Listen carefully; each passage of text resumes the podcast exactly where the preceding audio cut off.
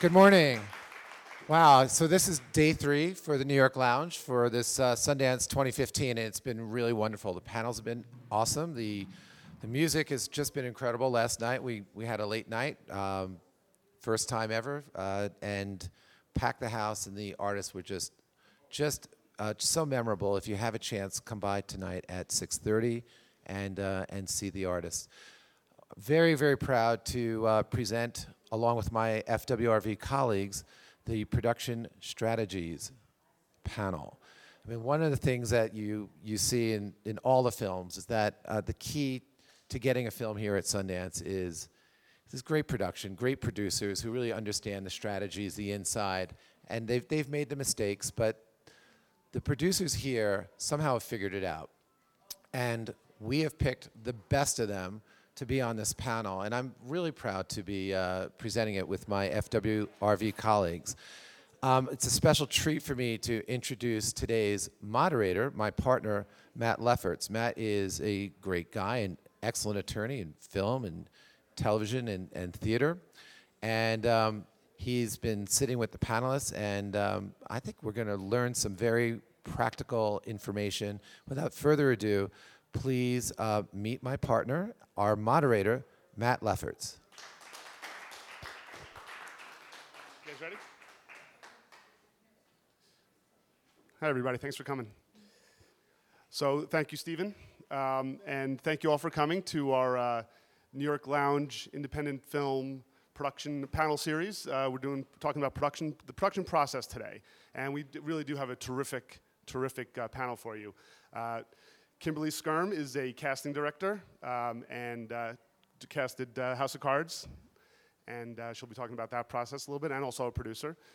Jake Levy is uh, my partner at Franklin Weinrib Rudell and Vassallo, and does a lot of uh, film production work. Um, I'm going to go start in the end there. Uh, Peter Gilbert is a producer for many, many years and produced the groundbreaking documentary Hoop Dreams many years ago and has a couple films at the festival. I am uh, Un- Unexpected and Digging for Fire. Nancy Schafer is also a, uh, a producer here and um, uh, uh-oh, sorry. What? Nope. That, Na- Nancy had, had uh, a film last year, The Battered Bastards of Baseball, at the festival, and uh, is producing a bunch of different projects, including Seven Chinese Brothers right now, which is in post production, I believe. Claudine Merritt is also with us, and Claudine is a producer, is uh, line produced I Am Michael, which is at the festival this week, and uh, has a very interesting approach to, to line producing, which we're going to hear about in a few minutes.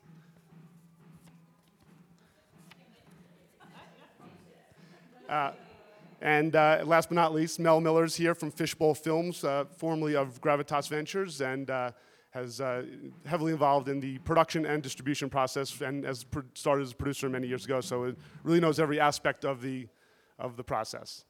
Um, so to get started, I, you know, I guess the, the best way to do is start with Kimberly in terms of when. Uh, sorry, but uh, you know, when you're when you're developing your film, uh, you, you need to you need a cast, and the question is, when do you start involving a casting director in your process, and uh, and how does that process work? Certainly everything I have to say is really from my point of view, because as we were laughing on the panel, most casting people are really not known for being the friendly mom of the group. I, however, am a friendly mom of the group. So for me, I think it really should start if you're a screenwriter director or a screenwriter hoping to get your film made. I think you should start with actors at that point. That while you're writing and can think of the big picture, actors have a really, you know, incisive way of thinking about the characters, even when they're just doing a three-page reading, so they can bring a lot to the script. So I think you need to think about it at that process. And if you have a friendship with a casting director, you can always ask them to help establish these table reads and do things for you in that arena. So that's that piece of it. And then as far as development-wise and attaching cast, I mean, depending where you are at in your career and which casting director you could attach to a project, you could attach somebody of note to help that process. But I think early on in development is when you should start those relationships so that you can, in your writing phase, do it, and then obviously in the production phase, it's a different piece. Uh, Claudine, can you talk to us a little bit about your approach to line producing? And, and uh, it, Claudine has a, you would call a holistic approach to, to producing, and I guess that process probably starts very early. Uh, can you talk a little bit about that? Right. Yeah. No, no, it's great. Thank you. Uh, the, uh, you know, the, the process of filmmaking, especially for independent film, whether it's documentary or narrative, is, is, is often a passion pro- project. And when you're a producer producing a film, you're thinking about producing your film. But as uh, you know, Nancy and Mel can tell us, you know, there's, you have to start thinking about the distribution process early on in your development. Is that right? I like to refer to it as reverse engineering or thinking like a studio. Um, because if you don't know what your end game is at the beginning, then you're not starting right. Um, it, it really comes down to you need to know who your audience is going to be and set expectations for yourself from the beginning. And, you know, I want to give Nancy the mic because I think her and I are going to. I would say that too. Keep going. But uh, it- you know, it's really important. I think, especially in 2015, where the landscape. I mean, there's God knows how many new distributors here ready to pick up a film, but the devil's kind of in the details as to where are they actually going to get your movie is really interesting to me. And then you know, figuring out what are they going to take on. You know, just really kind of doing your homework about all the various companies that are mm-hmm. coming up, and then knowing what place your film makes the most sense for. Like your film might not be a theatrical. Your film might be perfect for I mean, Amazon just announced Ted Hope took over and he's doing and I'm going to start to talk much louder now. this is like Ted Hope. Ted, Ted Hope just announced with Amazon that he is doing um, 12 films this year where he is now head of production for them, where they are going to be taking on films where they're going to do a very, very short theatrical window and then they're going to take it straight to Amazon. So there's a lot of different things that are happening right now in this space where, I mean, as a filmmaker, first, I always tell everyone, like, sign up for every single newsletter that you can for Deadline and, and Hollywood Reporter and you know all these different places, like so that you know what's going on in space because it's changing drastically, like every day. That would be That's great. Yeah, um, knowing your audience is the most important thing. When I uh, meet a filmmaker who says, I say, well, who's the audience for the film? And they say, uh, everyone. Everyone is not a good answer because not everyone is going to go see your film. Um, so I feel like I should tango. Um, my background is, is that I uh, ran a couple film festivals. Um, one of them was South by Southwest, and one of them was Tribeca. So um, I have a lot of expertise in finding audiences. Um, and I think what's important is knowing your whole strategy from the beginning. So, are you going to try for a festival? Is that how you're going to sell your film? 99% of the time, the answer is yes. But what festival? 99% of the time, the answer is Sundance. But you're not all going to get into Sundance. So, you have to think about other strategies, how to get an audience, how to build that festival experience so that your sales agent can sell the film, all that kind of stuff. Um, I just shot a movie, Seven Chinese Brothers, that uh, with Jason Schwartzman in it, and everyone on the set was like, "This is so perfect for Sundance," and I was like, "Well, it's not here, by the way." Um, I was like, "Okay, but who is it perfect for the real world? Like, the festival is just a part of the process. It's not the end game. You don't actually care if your film gets into a festival. You care that you sell it out of out of the festival. So." Just remember the big picture is to sell the film. Thank you.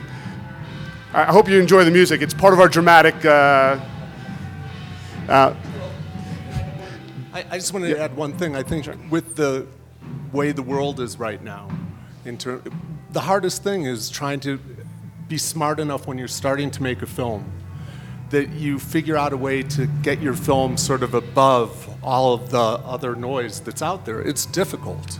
Um, you can do a really great film, and it just doesn't get above that noise if you don't start thinking about it early. Um, initial strategy and strategic partnerships. right and, and which is you know casting all those things and it's but it's really difficult now and that's where i think you have to really be educated from day one that uh, who will help and be able to roll with it to take risks um, all these new platforms are cast driven. They are Right. absolutely cast Absolutely. So you have to be aware of that. Um, and you can make a truly artistic film that'll pop. I mean, like an upstream color kind of thing. But that, the chance of that. I mean, you have to be really good, you know. And I'm not saying you all aren't great directors. I think you're brilliant, but um, cast helps you uh, get there. A little easier. That S in cast is a dollar sign. That's right. So, Jake, can you tell us a little bit about the, the legal issues that you face early on in developing a film? Absolutely. Well, So, I feel like now it can actually uh, hear me above the music. Yeah. Um, so, in the development process, this is really when you are laying the foundation for your film. So, uh, just as everyone else on the panel was saying, you really need to think not just towards production, but you need to think for the long haul. What issues are going to come up? During post, what issues are going to come up during distribution? You have to have all of that in mind when you're starting your project. So in terms of building that foundation, to give you some examples, you know, we will uh, sometimes get calls from clients saying, okay, I wrote a screenplay about this guy. I have a check that someone wants to give me tomorrow to start filming. So let's get going. And we try to address that by saying, okay, let's slow down for a second and let's talk about the questions that a distributor uh, may have for you. Um, are you going to be able to uh, deliver all the deliverables that, that a distributor is going to ask for? And also, are you going to be able to find E&O insurance? Um, that's, uh, if anyone doesn't know, errors and omissions insurance. That's the kind of insurance that uh, protects you if you haven't gotten the right sorts of permissions uh, from everyone in your film, for example, or you haven't uh, cleared copy uh, materials that are subject to copyright protection. Um, so again, a, a, few points to have in mind for that. Um, just going with the, the screenwriter example, for someone who comes in and says, okay, I want to go, I have a screenwriter about this guy, uh, excuse me, I have a screenplay about this guy, um, you know, we'll ask, we'll ask a young filmmaker, okay, well, have you stopped and thought about uh, whether or not you need any rights to any underlying material? Is your screenplay based upon a book or based upon a magazine article? Um, and we'll help you analyze do you need rights from that author of that book or that magazine article? Um, even if you don't need rights, are rights advisable because you want that author to, who may be an expert in this subject to act as a consultant? Um, and often, you know, the questions differ, by the way, for if we're talking about a documentary or a narrative feature. Moving on, you know, we said before, I think in our hypothetical, that it's a screenplay about a person. Uh, are we talking about a real person? Is that a person living right now? Are they a public or a private figure? You know, there's really a lot of questions that if we don't get answered right now, uh, you may start producing your film and you may spend a lot of money and then you may find that you can't get E&O insurance, you can't get distribution, so you really want to have answered. Another thing, by the way, that uh, producers starting out may not think about in terms of people in their film or people who their film is about is do you, for competitive reasons, want to enter into some sort of deal with this person so they can't assist another filmmaker uh, in making a film about themselves? Um, you know, it's one of those business aspects you may not think about early on. I'll give you one more bullet point to think about before I pass this back, and that is early on, have you made all the deals with your co producers? Because, yes, early on in the process, everyone is getting along. Um, but you all know it's a really long process, and one, two years down the road, you may not be getting along anymore. And it's great to have those conversations up front when, when the relationship uh, may not be strained. Because at the end of the day, your distributors are going to want to know that you have a solid chain of title, which is having everything in writing that all of your rights are locked up. So, anyway, if, if you think about these things early on, that's how you can really try and uh, set the best path to success for your film. That's great, thank you.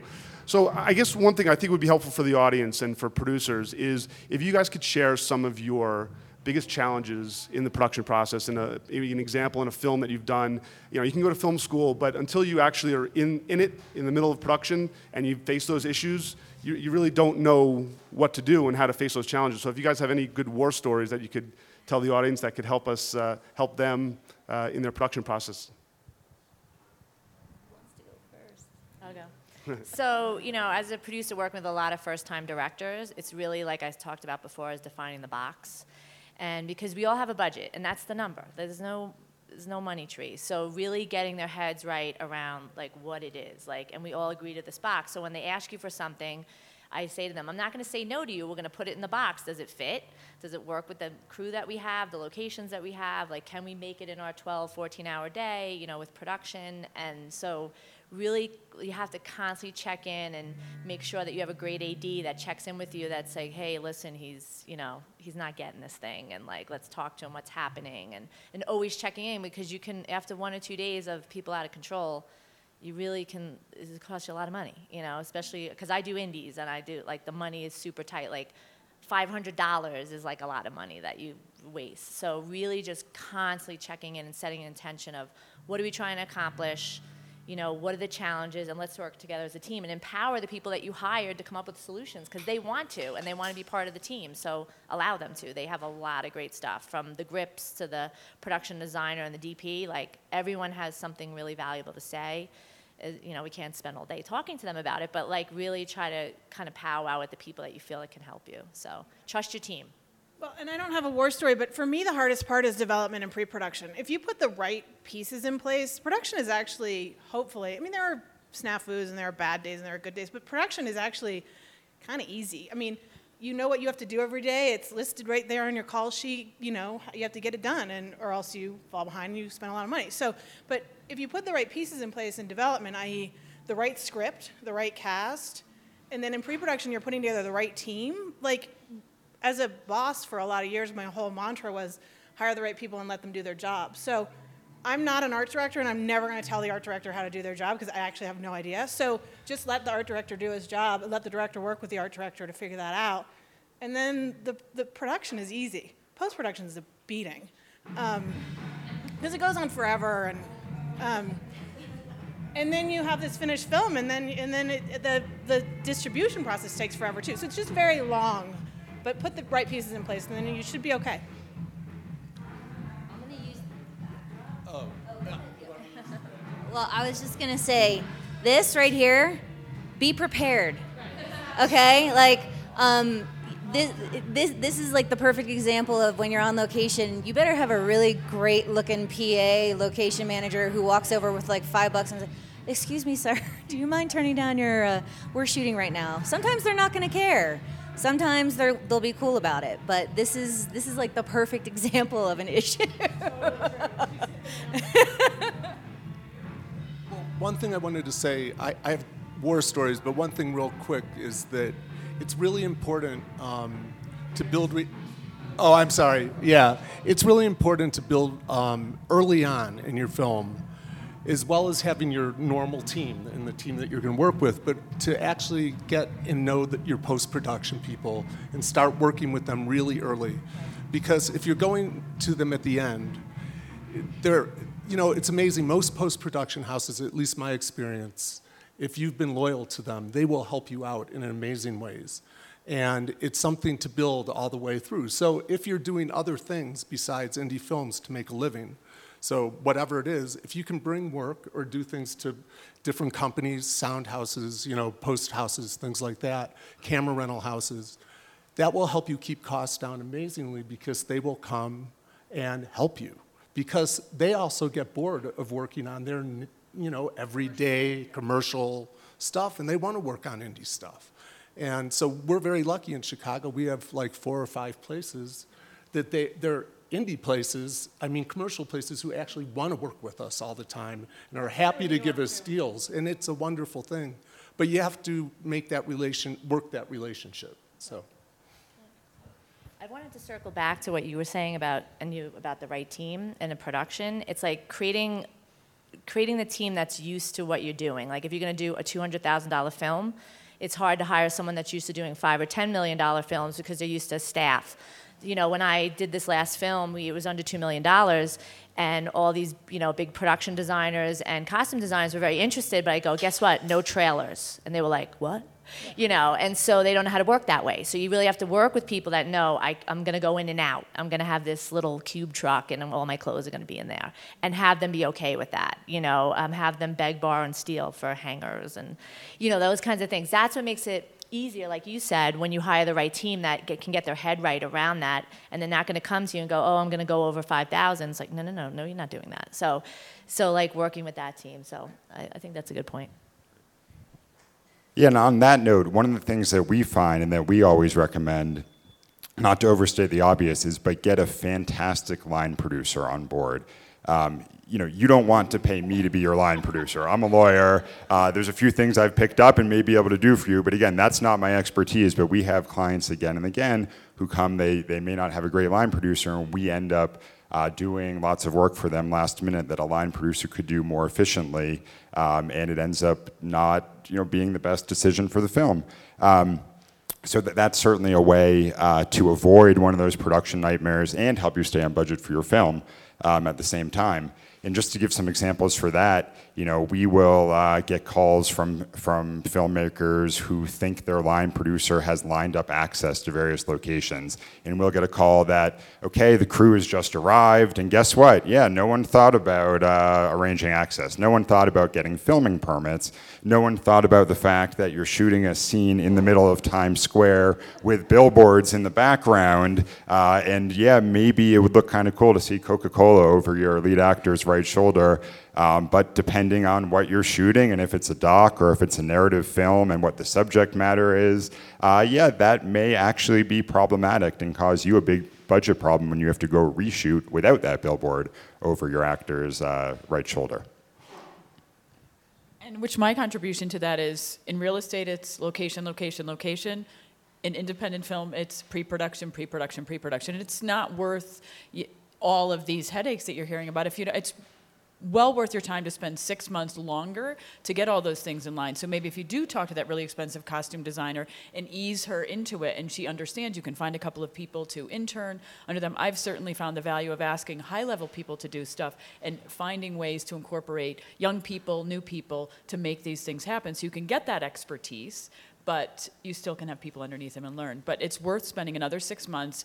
Nobody's dying if you don't make your movie this year. So take that you know holistic approach and start. Is it the sundance deadline i want to make? Back out. A year is a very short time in a film. Better to spend two years which is why you need to have all your agreements in place because it's probably going to be three or four or five that you're spending time with these people. So take the time. It's worth it.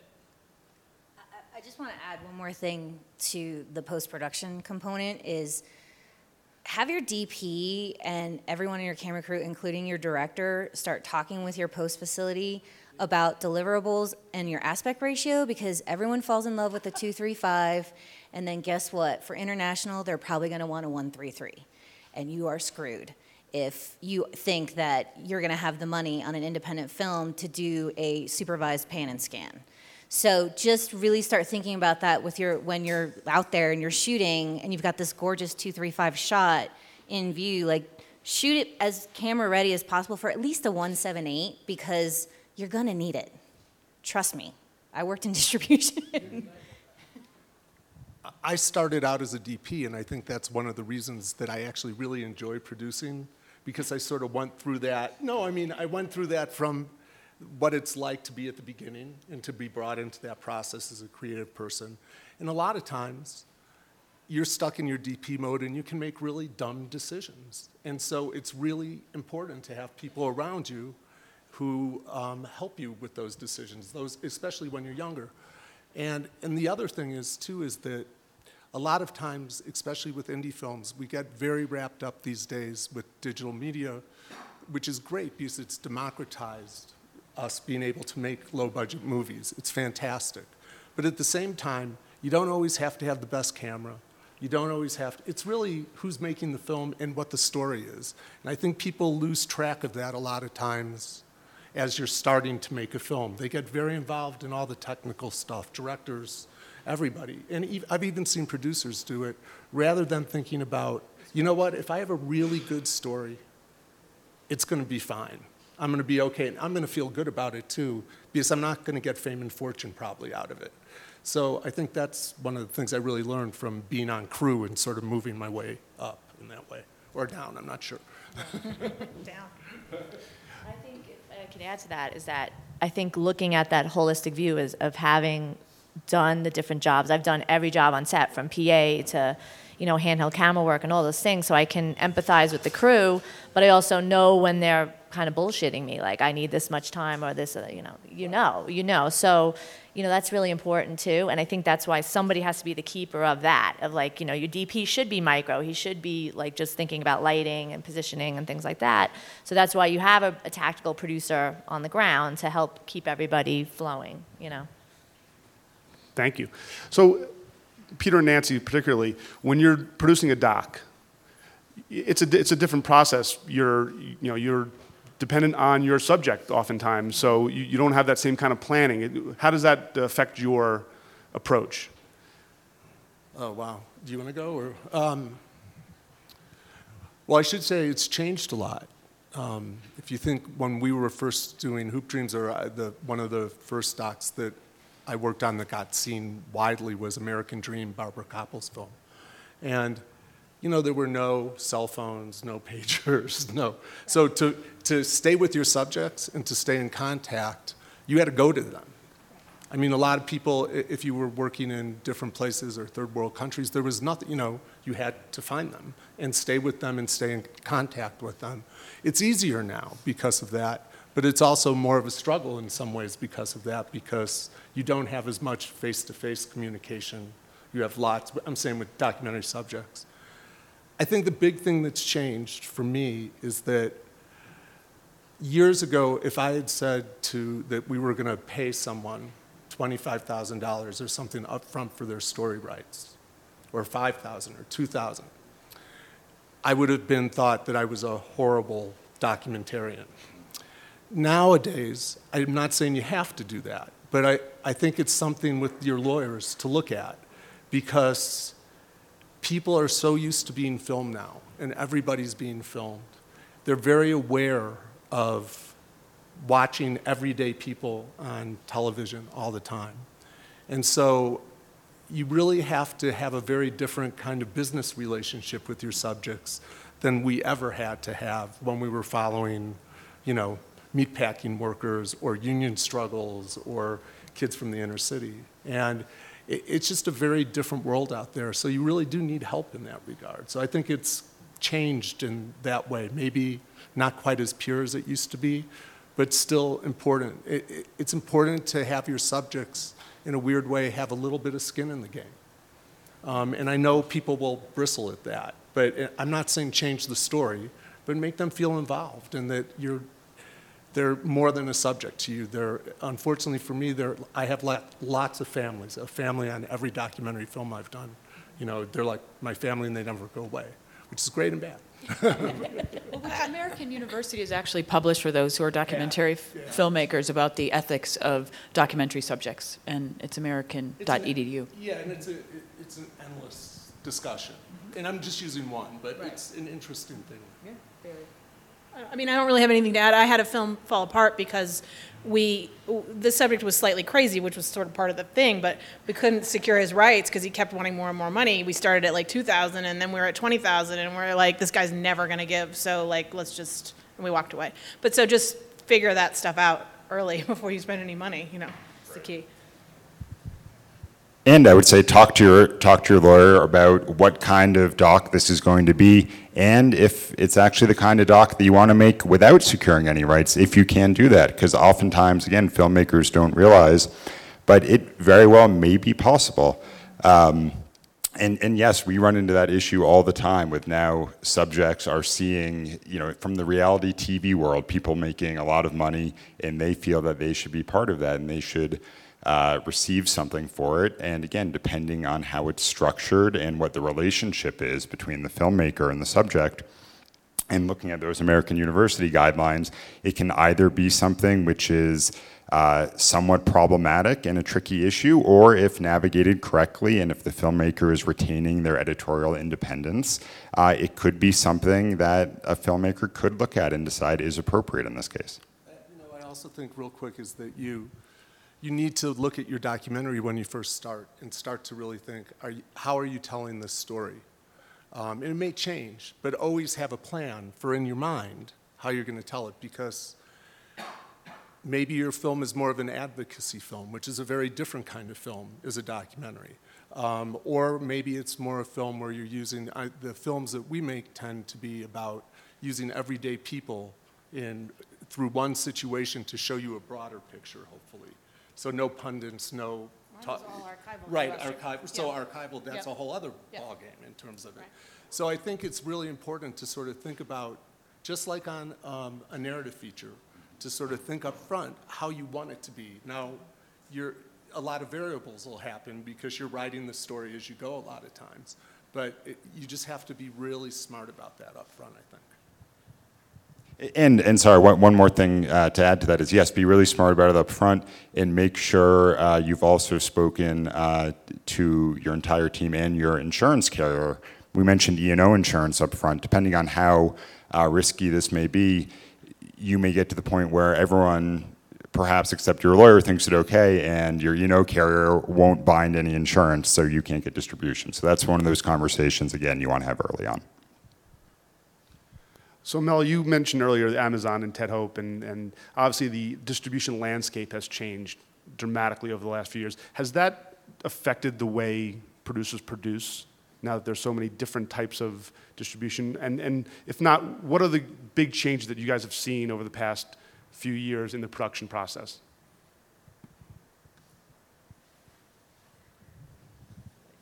I actually would love to, to throw this to, Nancy too, just because for the last five years, I was actually on the other side of it more than producing. I was actually the executive acquiring the films and marketing them. And the landscape has, I mean, I stayed in it for five years for that reason because it was changing so drastically on a daily basis. And I just think that, you know, the windows, I mean, who would have thought that you could put a movie out before it went to theaters for 30 days? You know, and then it's so bizarre to me that people are like, oh, the interview, the interview, the interview. It's like that's been happening for years, just not at a studio level. Um, but, you know, it's the technology and what's available now to filmmakers is so much easier that there's a lot more films being made. And I think what, what you were saying earlier is that you need to figure out a way to kind of rise above the rest and really determine if your story is within the budget that's going to make sense for what you're going to potentially make back because I see so often, you know, a filmmaker would come to me at the distribution point and they'd be like, "Well, we made this for 4 million dollars." And uh, to be totally frank with all of you, I'm like, "You're fucked." you know, and and and they were like, "Why?" And I was like, "Because you're never going to make that back based on who's in your film, the the distributors who have now since passed on your movie, the landscape of where you're talking to now." I'm like, and you didn't necessarily put in, and and because it changed as they were making the film, it's just, and that's a hard pill for a filmmaker to swallow. So you know, it's like make the movie within the budget that's appropriate for where it's going to end up. And, you know, yes, getting into Sundance, getting into Slamdance is awesome, but that doesn't even mean that all these films are going to get bought. So you know, just what Mel's saying in a nutshell is about cast because think about on VOD that is all cast driven what you select, um, and then it's um, budgets have basically plummeted since VOD came along. So just what Mel's saying because you can't make your money back. The, the business actually kind of sucks. So I would actually advocate you all not join it. But um, uh, there's no money at the end of the day, and you have to make these movies for nothing, and you need really big cast in them. Wow, that's awesome. Um, so it's just a really tough business, and but that's the that's the thing is since I started a Tribeca Film, which is the day and date um, distribution business for Tribeca, and the mantra was big names, and um, they could be slight misses. You know, they didn't have to be. We couldn't afford the best films out there. We weren't Sony Pictures classics, so we were going for really good films with cast that would. That's a VOD market. It's it's it sounds derogatory to say it, but it's kind of what direct to video used to be. Um, and it's not exactly, but because it's not just like put a helicopter and a gun on the cover of the DVD and you'll sell. That, that was the thing in the old days. Um, but you know, it's that you just need those, those tent pole things, which is some cast, some, you know, a, and then a name that starts with like A or an asterisk. I'm being, I'm being very simplistic about it, but y- you just have to make sure the package is right and you can't spend too much money because you're not going to make it back.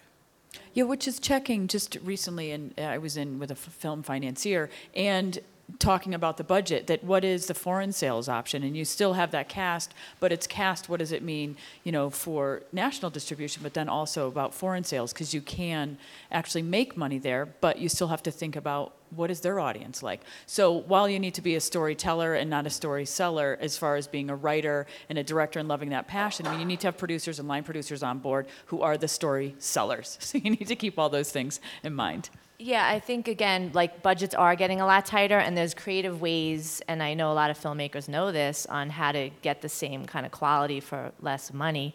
I actually, and I'm gonna give her a plug here. I brought in a brand integration producer, and she's just like this natural person who gets stuff for free. And when you get cast, you know, we had James Franco and Zach Quinto, and everybody wanted to be with them. So we got tons of stuff, which brought up our production values tremendously. And so, like they're saying, attach the cast, but then really get really creative and push the envelope with vendors you work with all the time and be like, listen, I got this guy. We think we're going to go to Sundance. Everyone's excited about it, or we're just here, and just really sell it. You got to just even if you're not the line producer and, and you're the director or you're the producer, just sell it to every single person that'll be willing to listen to you. And um, I think that's how you make it for less money. Right, You know, which the it can be branding- done. It can be done. Yeah, the brand comment is true. I have a, a friend who does that also and is working with us on a project. But also early on, you have to think about a publicist. That it's really important to get the messaging out very early. And now that we can track it with Facebook and Instagram, if you are missing any kind of publicity opportunity, it's foolish, especially young people. They're drawn to their phones all the time. So the more your messaging is out there, I mean, there is a thing in advertising called recall advertising. The more they see it, the more they remember it. So you want your message out there from the beginning so that by the time you actually get that movie made and you're through pre-production, you've spent those two or three years with people, that you've still been keeping people engaged the whole time and can show a distributor that you do have an audience. And I think you bring up a good point of like making your team diverse with young and more experienced people because when you have the younger people, I'm, I'm blessed to have the 20 somethings and the 60 somethings, and they all bring something to it and they show us that, hey, we look at people want to see it this way, or we can just do it that way, or I have this connection. So I think that's important to bring everybody in on that. So another aspect that we've you know only experienced recently is social media, which you just touched on. Uh, how has that affected your process and production distribution? It's certainly important for audience building these days. Does it get into the uh, production process a lot for you guys? if you're making a decision based on Twitter followers, that's awesome. But get it in their contract that they actually have to do something about it when the time is appropriate because everyone's all happy and hunky dory when, when you're filming and everyone's super excited, but you actually need those tweets when your film's being distributed.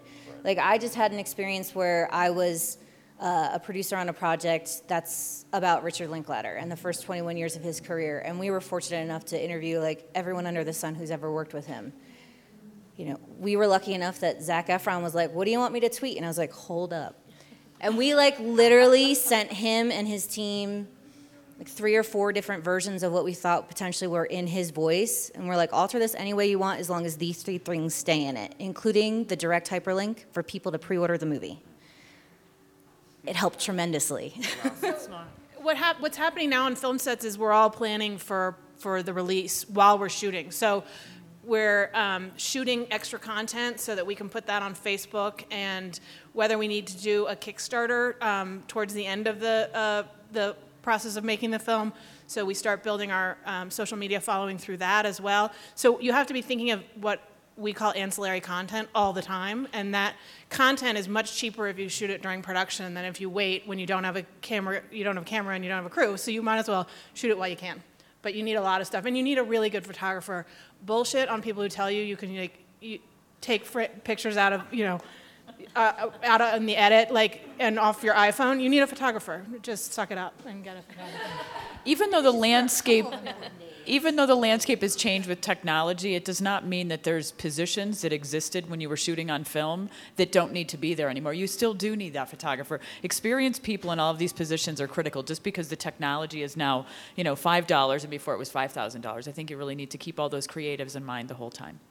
In, in documentary filmmaking, one of the things that's great with social media and things like that now is that one of the things that happens is there's so many people out there making films and also a lot of times about the same subject or similar subjects. One of the things that sort of you have to do these days is sort of own that subject up front. So be very smart about releasing little pieces of things that don't really give away to your film, uh, you know, give away the film, or it might be ancillary stuff. But so basically, the media almost feels as though you've completed the film. So like you're like you've suddenly become a go-to subject uh, person for that subject, even though you may only be. It's like you own it, and and even though you may be six months away from completing your film shooting, even, but it's that thing of keeping the perception out there that this is something that you know and that you can get out there. Tomorrow at 11 a.m., we have a panel on uh, the business of film and film finance. And one of the things we're going to be talking about is crowdfunding and how that not only is a way to help fund your budget, but also a way through social media to build your audience. And you should really think of it as a, as a, uh, a mechanism with, with at least two main benefits to your film. So I encourage everyone to come to that. That's good. I think we're getting close to the end. So, does anybody have any questions for the panelists? Potential length of those windows, and it could change in two weeks, just so you know. Um, but it's a good thing for you to understand because when you're talking with distributors and they're saying that they're going to go a certain path, then you at least have a guideline of like, well, wait, why are we skipping these other three places where I might be able to make money for my film? Because as a producer, it's your fiduciary duty to get your investors their money back. So, you know, I, I just, anyway, that's one thing that you could do. Jon Reiss also has a book. He's a su- he's a really great resource. Yeah, and it's J O N, right? Yeah, um, but he would be another re- resource. And then you know, there's I think Seed and Spark is actually going to start doing more information like that. But Mel also said earlier, um, Deadline, Hollywood Reporter, Variety, and IndieWire. If you read IndieWire every day, you'll actually know, you'll totally know what's going on in this space. Because it does change so fast. Do you have a lot of friends who are also producers or? Uh, some, yeah. You say, I found for me that, um, again, for me, relationships over time have been the way that I've been able to build that group of people who I can go to to help me, from everyone from lawyers to, I mean, it's just, it just depends. So I think, and, and also, that's a huge part of casting too, because if you're able to get somebody in your film who has a little oomph behind them i- at their agency or whatever it is that represents them, um, then they actually have it, they want your film to sell. They don't want to see it go away. So they, they often, that can be a blessing and a curse, but you have to be careful. But I'm just saying, you know, those things also help. I, the best, um, people that I've ever had to distribute my film are only the people who are really passionate about it. That's the key thing. It's like you can go to somebody who's gonna give you something that you think is great, if they're not passionate about it, it'll just die.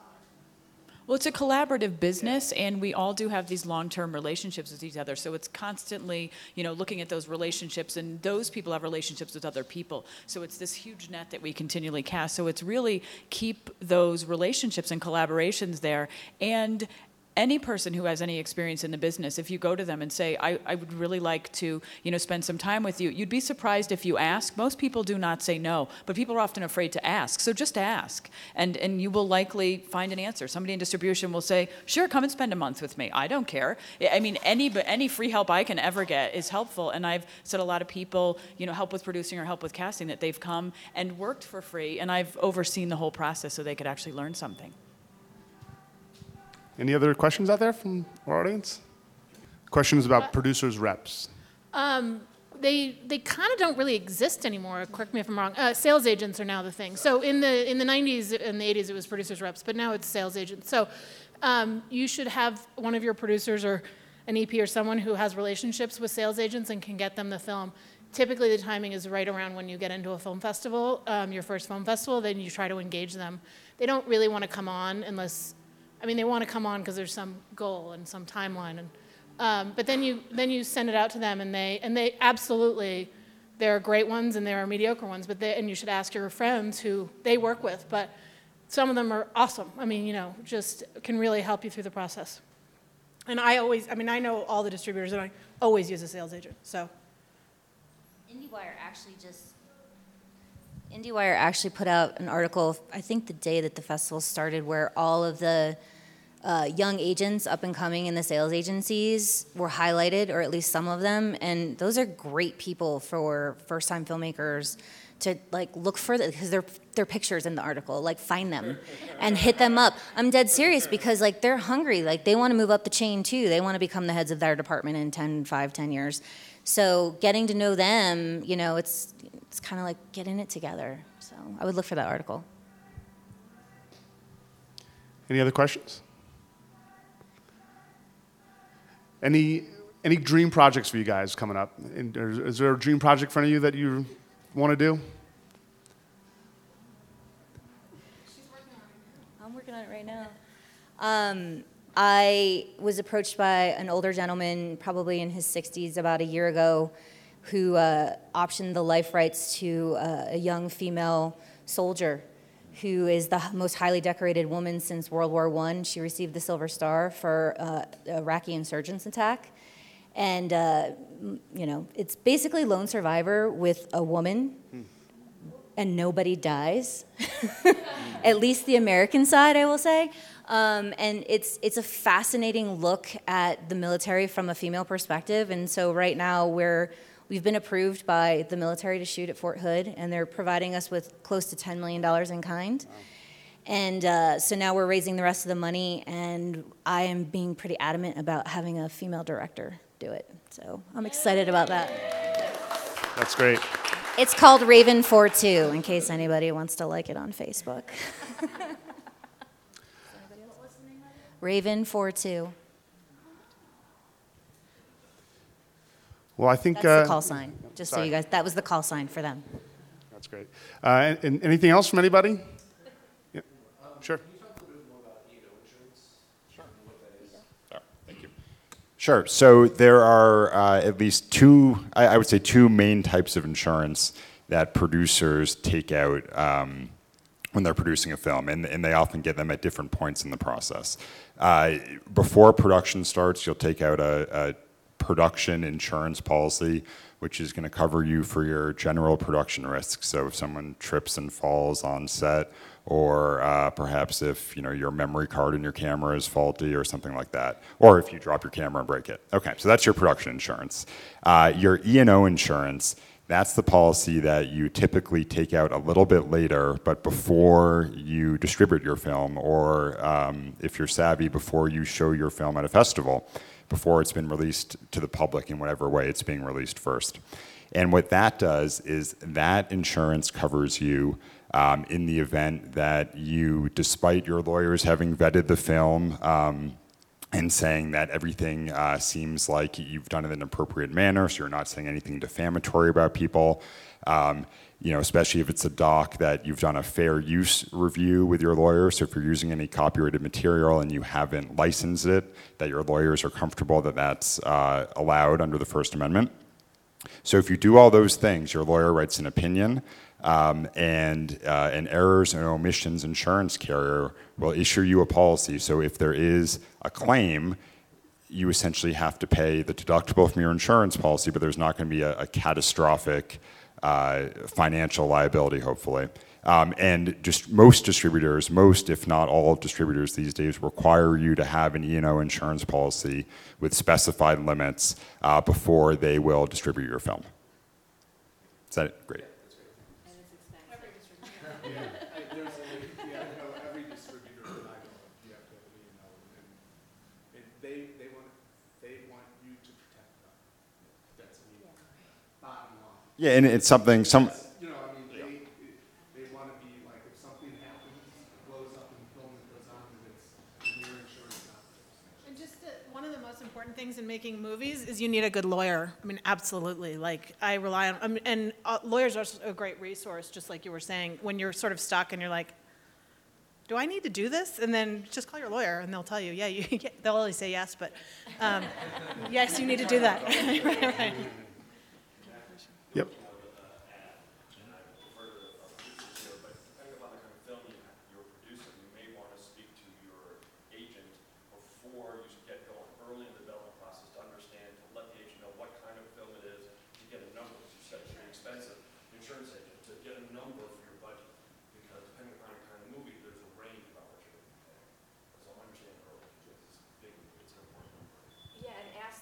Because this came up in our last show, of like, you know, his opinion letter, this all costs money. Like, it's not like just your, you know, insurance. It's like, and then it takes time, and there's a lot of back and forth. You, you also do like an indie clear, where you're clearing everyone's, there's a lot of things involved. So really taught you like, can you break it down to me like I'm five years old, and just, you know, because it, it can get very expensive, and you didn't allot for that money, and now, you know, you gotta find that somewhere. Yeah, you have to have that. That's like a have to have. And every film is different, so you never know what you're gonna come, that's why you have to rely on the people around you just to help you, because you just, every film is totally different.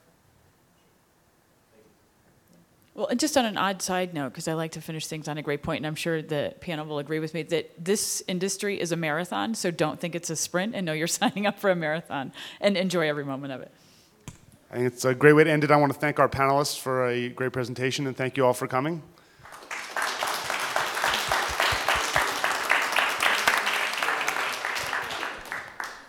Thank you so much, uh, FWRV, for this morning's panel. That was great. Thank you to everybody on the panel. Uh, we'll be back at 2 o'clock with the JVC panel and demonstration of their new camera. So come back then. Thank you so much, everyone.